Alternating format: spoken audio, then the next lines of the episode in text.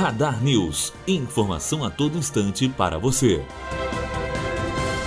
O ministro das Cidades, Alexandre Baldi, e o governador do Rio de Janeiro, Luiz Fernando Pezão, assinaram no Palácio Guanabara, sede do governo estadual, o termo de cooperação para a segurança viária. O documento referenda diretrizes do Ministério das Cidades e da Federação Internacional de Automobilismo, FIA, visando a redução das mortes no trânsito. Matheus Azevedo, aluno do primeiro ano de jornalismo, direto para a rádio Unifoa, formando para a vida.